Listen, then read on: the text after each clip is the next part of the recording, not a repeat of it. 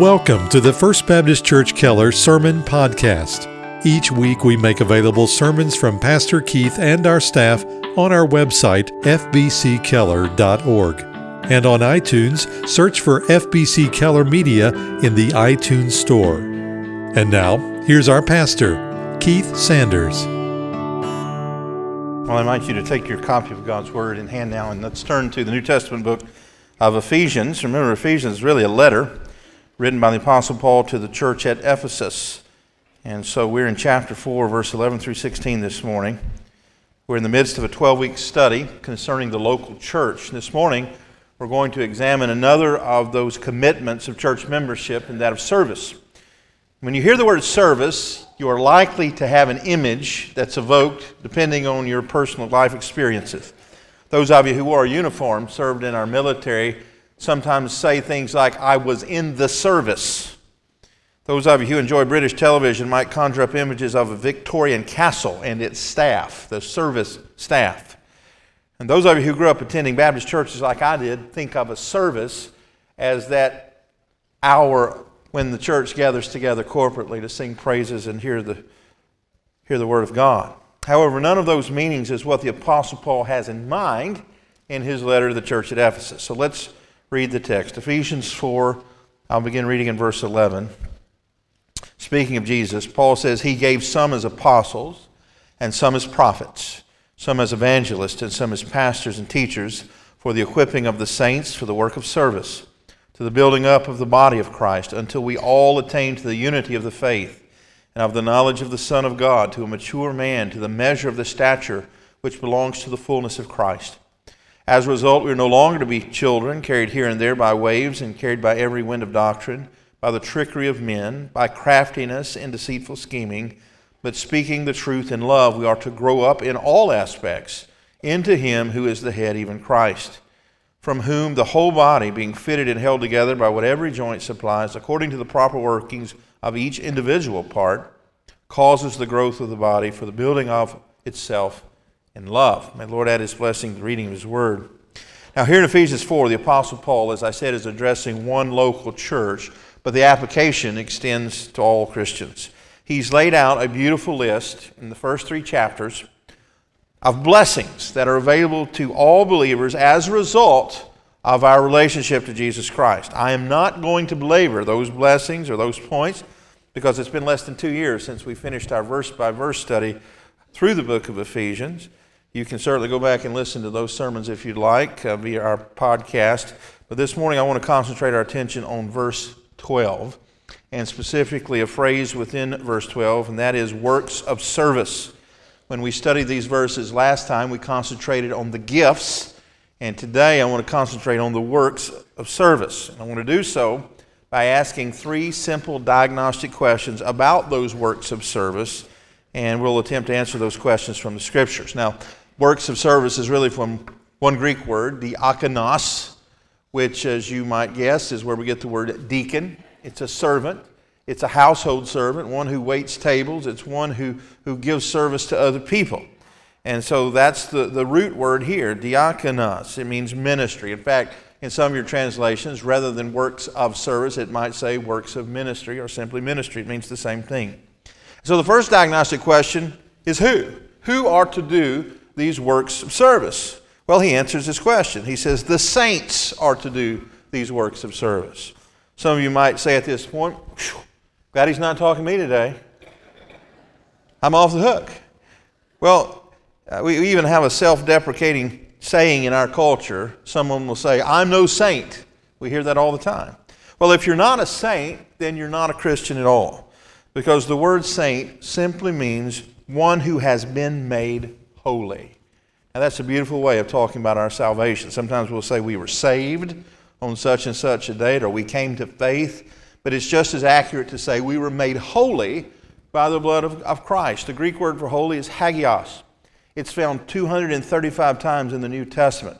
And when it's used as an adjective, it is translated most often as the English word holy. And when it is used as a noun, as it is here in Ephesians 4, it is often translated saint.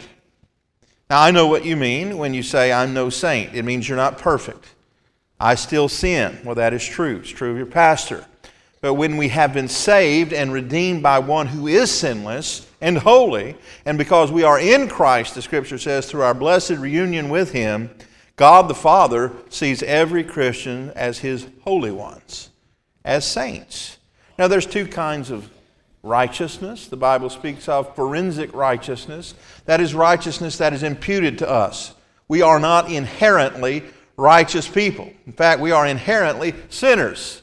We are sinners by nature and sinners by choice. But Jesus, who is inherently righteous, imputes that righteousness to us at the cross for all who believe in him. And then he begins to make us practically righteous. That is, he separates us from sin over a long period of time, our lifetime, and makes us what he wants us to be. That's called sanctification. And you are within then your realm of truth to refer to yourself as Saint John or Saint Susie. I don't recommend you do that because of cultural implications, but you'd be within your rights to do that. We've been saved, we've been redeemed, and a saint is simply a person whose sins have been forgiven by faith alone through Christ alone. So, with the definition of saint firmly established, I hope the answer to our first diagnostic question who should perform works of service? The answer is simply every believer.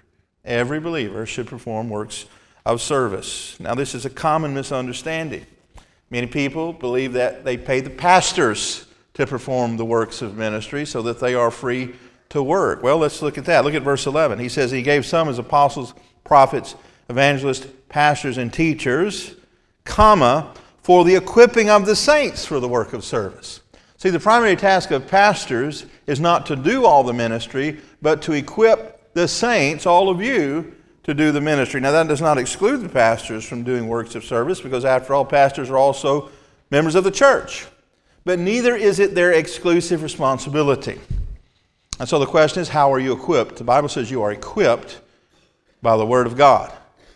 The Word of God. That's why we insist every time we come together, I say, open the Word of God. I don't say open Reader's Digest or today's newspaper or my autobiography if I had one. I say, open the Word of God. This is what is unchanging, what is active and alive and sharper than a two edged sword. Now, uh, that leads us to our second diagnostic question To whom is this service done? He says in verse 12, For the equipping of the saints for the work of service, to the building up of the body of Christ. So every saint is to render service to every other saint so that the body of Christ would be built up. So we owe this service to the body. The body, as you know, is just another way of saying the church. The New Testament uses metaphors such as a body, such as a building to describe the church, meaning that it's made up of many component parts, but there's also a corporate element. It's another way of saying the church, and I take it the local church. The local church is where you meet with other people, you exercise your spiritual gifts in the context of mutual accountability. These people that make up the church primarily are the ones that you're called to serve as Christian. Now, of course, we are also called to minister to those outside of the church, to lost people. But we have a special obligation. Remember last week? We call that a duty, right? We have a duty, if you will, to those in the church. Galatians 6:10 says, "So then, while we have opportunity, let us do good to all people." That is regardless of they're Christian or not, but especially to those who are of the household of faith. This week I had the, the privilege of traveling down to Houston and visiting with uh, some of the churches that are giving ministry there to those who'd lost homes in Hurricane Harvey. And as I, I was visiting with the pastor there, I was just impressed that he was uh, so anxious to serve these people in the community, most of whom did not know the Lord as Savior, so that he would have the platform and the opportunity to share his faith.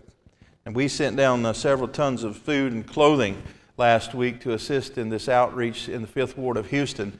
But what I am most pleased about is that every family, which now numbers over 4,200 families in the past three weeks that they've been able to minister to, have had the gospel of Jesus Christ shared personally with them. And we thank the Lord for that.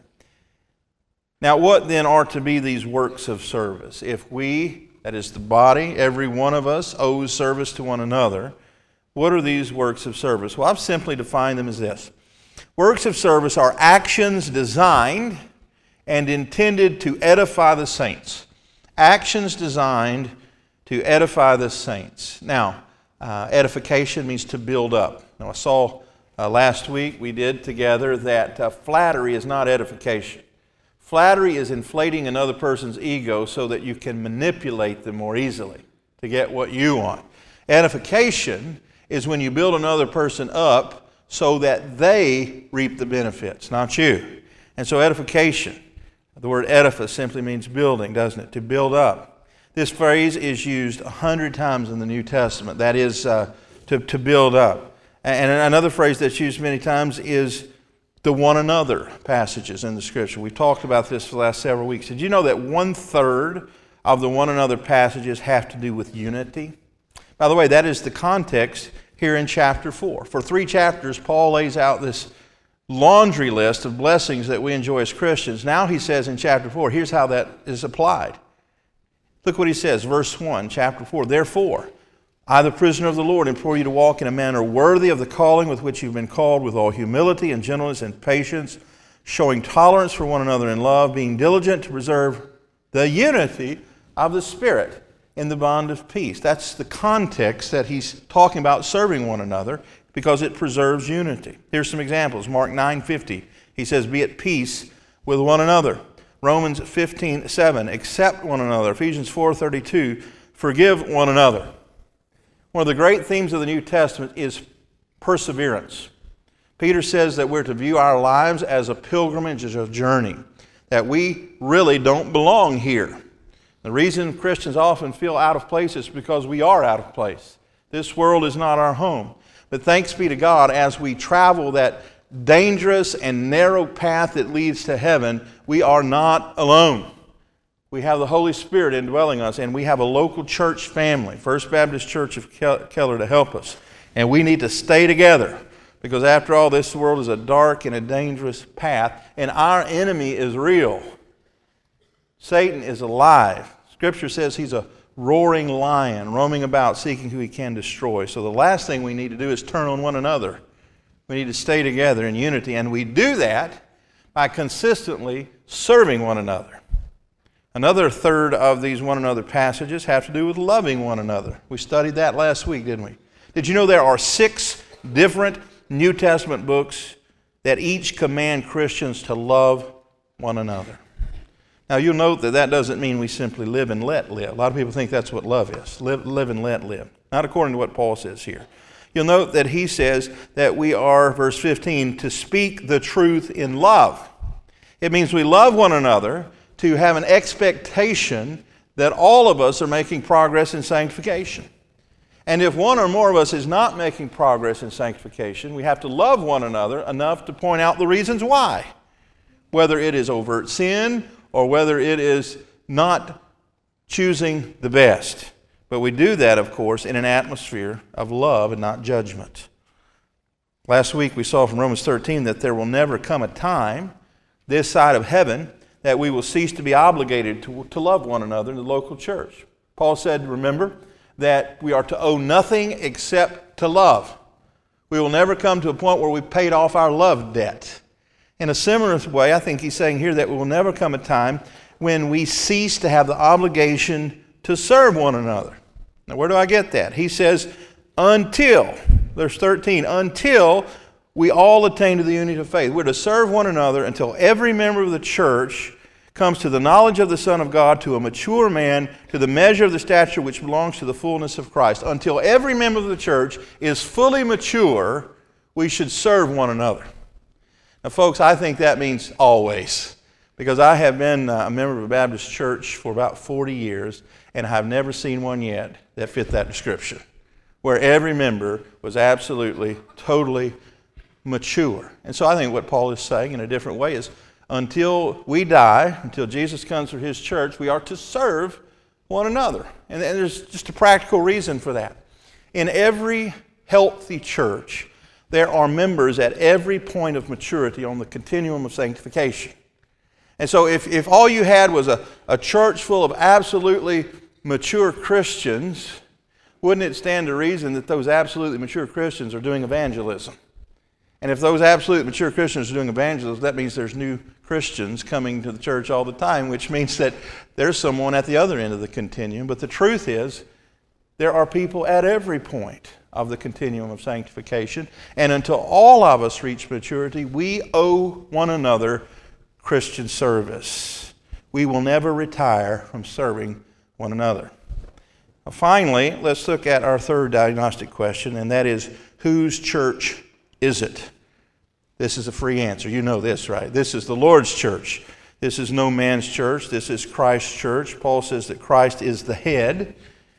Now, even though the members of the church are not all mature, Christ is. He is perfect in every way. And we are to grow up into Christ. Sometimes we'll say of a, gangly adolescent, if he ever grows into his feet, he's going to be a giant, right? Well, we can say of the church, if we ever grow into our head, we'll be tough to deal with for Satan, won't we? Because Jesus is our head and he is fully and complete in every way. We simply are the component parts of the church. Now, don't diminish that because each component part is important in its own way. That's why Paul says the eye can't say to the hand, I have no need to you, or the hand to the foot, have no need of you. Every part is essential. There are no throwaways within the church, there are no um, appendages that are unnecessary. Every part of the church is essential. And when any one part of the church is not functioning or not growing, the entire church suffers. Now, look what he says again, verse 15. We are to grow up in all aspects into Him who is the head, even Christ. Now, we saw last week in Romans chapter 12 this laundry list of uh, markers as it relates to sanctification. Remember, there are over 20 exhortations in Romans chapter 12.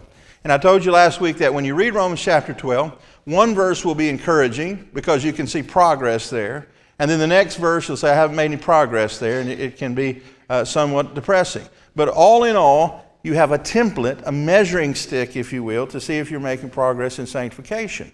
Well, what Paul is indicating here is that you can't rest on your laurels if you've made progress in several, but no progress in the other. He says we are to grow up in all or in every aspect into Him who is the head, even Christ, from whom the whole body, being fitted and held together by what every joint supplies, according to the proper working of each individual part, causes the growth of the body for the building up of itself in love. Now, note the specific roles in the growth process. He says, We, the saints, the Christians, are the ones who grow and grow together. Would you agree with that? Jesus has no need to mature spiritually. He's altogether perfect in and of himself. It's the saints who do the growing. But it is Christ who causes the growth. It's what Paul said to the church at Corinth he says that I planted, Apollos watered, and God gives the increase. It is God who causes the growth. When I was a young pastor and I came to understand this truth, that it was not up to me to grow the church, I'm telling you, it was a, a time of joy and freedom and celebration.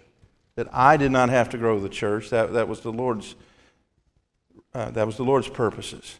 But the means, hear this clearly, the means that God brings about growth is the faithful service of his people to one another. God is a sovereign God, but God uses means to accomplish his purposes. And the means that God uses to bring about sanctification individually and corporately in his churches is when each member is exercising their gifts for his glory. Which means this you have a responsibility to every other member of this church to help them make progress in sanctification. Our sanctification is a group effort. We tend to think of sanctification as a very individualized thing. Are you making progress? Are you growing? Well, that depends on if you're part of a local church. Depends on if people are serving and using their gifts.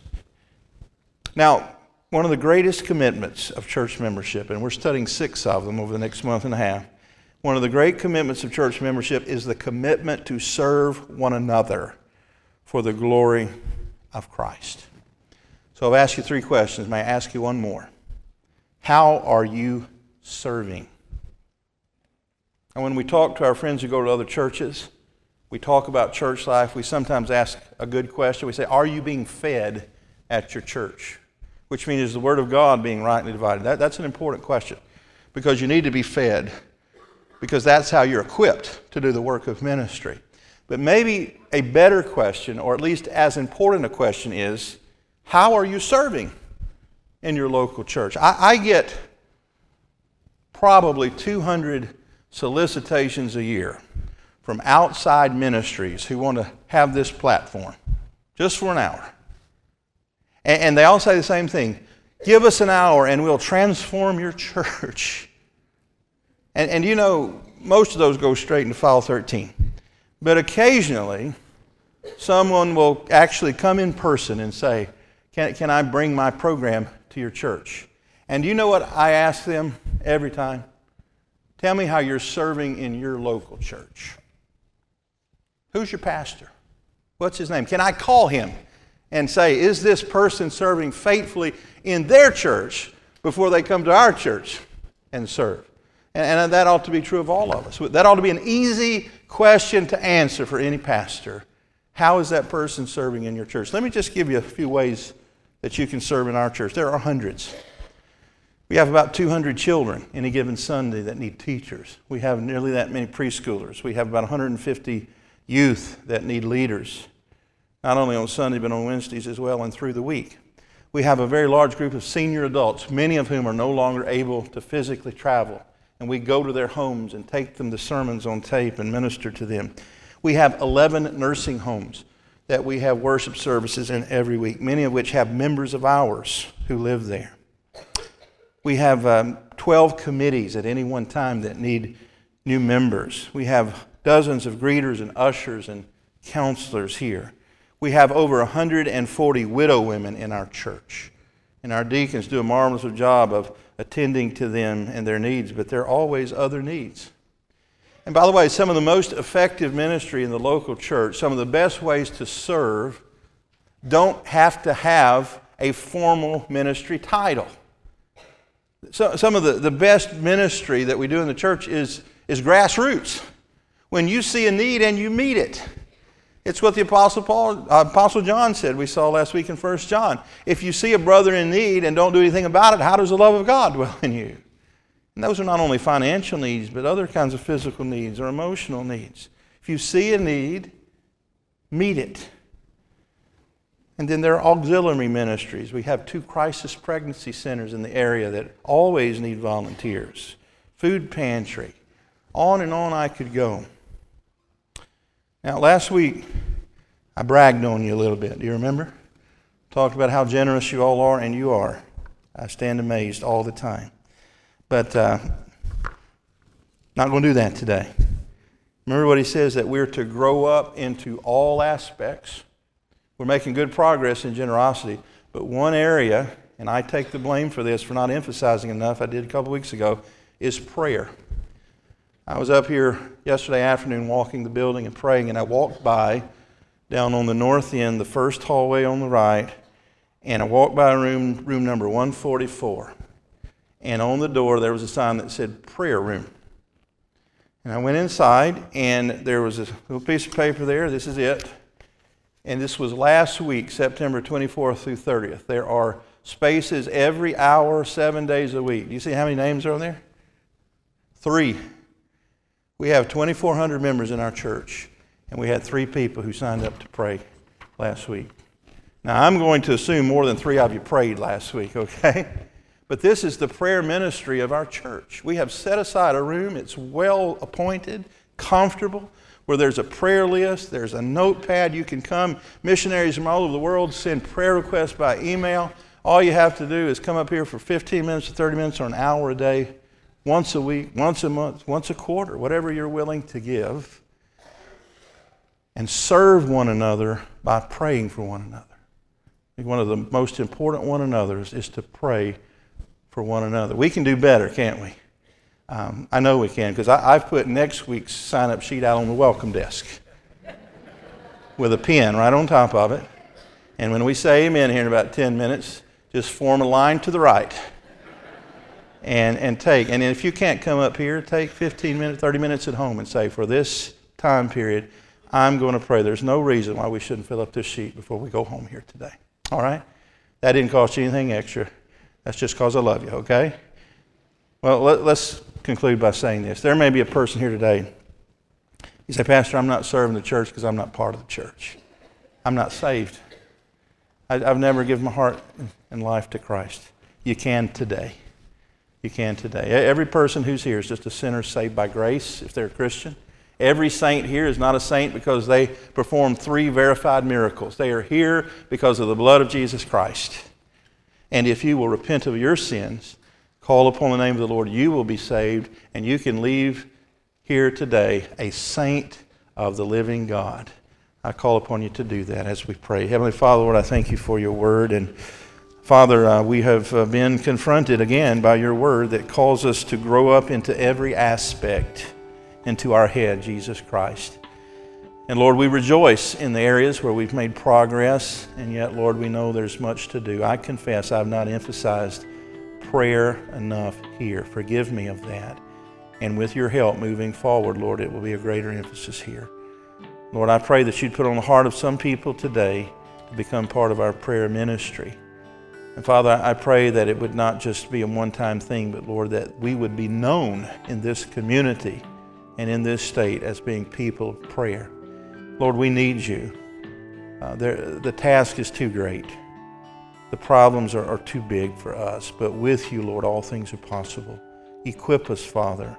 Lead us by the Spirit through prayer, we pray. Lord, I pray that every member of our church would take to heart their calling, their duty, their obligation to serve every other member of the church. Lord, we know in every member serves every other member. The church is a beautiful thing to behold. We pray that would be the case here. In Jesus' name we pray. Amen. Thank you again for listening to our broadcast.